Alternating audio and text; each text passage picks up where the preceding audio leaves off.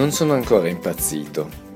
Il titolo Il vetro non è trasparente è ovviamente una provocazione, perché se dobbiamo guardare l'elemento vetro, e convenzionalmente, perché poi ci sono vetri traslucidi, opachi, quello che vogliamo, ma convenzionalmente il vetro è trasparente, è utilizzato per le finestre e tutto quant'altro per guardare all'esterno e appunto, come dicevo, non sono impazzito.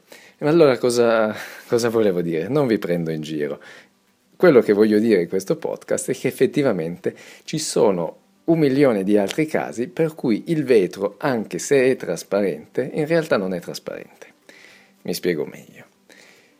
Lo Shard, lo Shard è il grattacielo famosissimo di Renzo Piano a Londra, per cui è stato utilizzato un vetro extra chiaro, per cui ovviamente è un vetro trasparente, il più trasparente che c'è in commercio, ma se guardate delle foto o l'avete visto in presenza, voi non vedrete quasi mai all'interno, se non in certe condizioni di luce particolari, proprio perché i riflessi o il vetro stesso uh, riflette tutto quello che c'è intorno, le nuvole, soprattutto Londra che è pieno sempre di nuvole, vedi più le nuvole o quello che c'è intorno rispetto a vedere all'interno.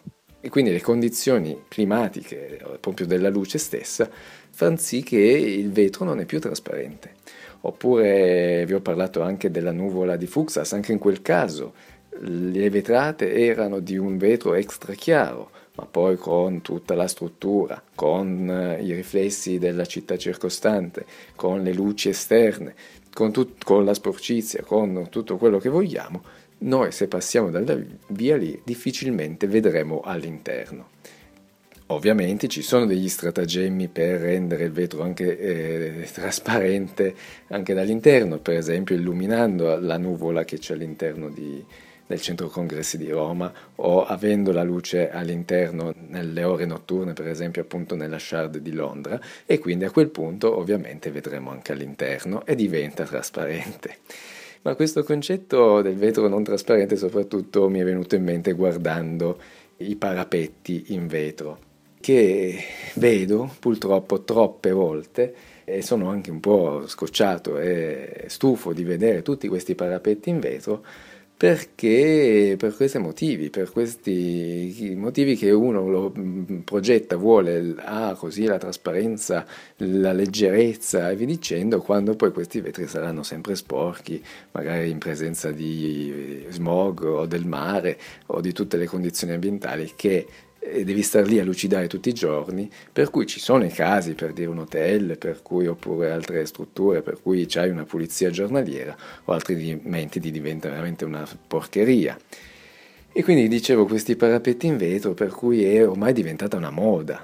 Per carità, anche a me piacciono e vari progetti che, avevo, che ho realizzato anche per l'università li ho inseriti perché effettivamente è molto, fanno bella figura ed è molto contemporaneo. Pensate ad modernizzare una casa, per cui basta mettere due dei parapetti in vetro, un po' di un po' la luce migliore, un qualche elemento contemporaneo e hai già fatto metà del lavoro. Fanno molta scena. Però, insomma, guardatevi anche un po' in giro questi parapetti, effettivamente funzionano per la diciamo, funzione, come dire, della trasparenza che dovrebbero avere in realtà, in realtà, se fate attenzione, secondo me pochi di questi funziona in tal senso. Eh, è proprio per questo che mi viene in mente che il vetro non è più trasparente. Cioè, semplicemente non è meglio mettere delle semplicissime barrettine di ferro sottili o magari del fili, rispettando la legge e via dicendo.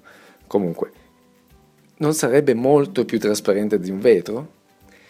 Boh, vi lascio con questa riflessione, anche di questo esempio che probabilmente si potrebbero usare tanti altri tipi di materiali che in realtà non sono trasparenti, ma che in realtà probabilmente utilizzati nella giusta maniera potrebbero essere molto più trasparenti di un vetro che convenzionalmente è trasparente.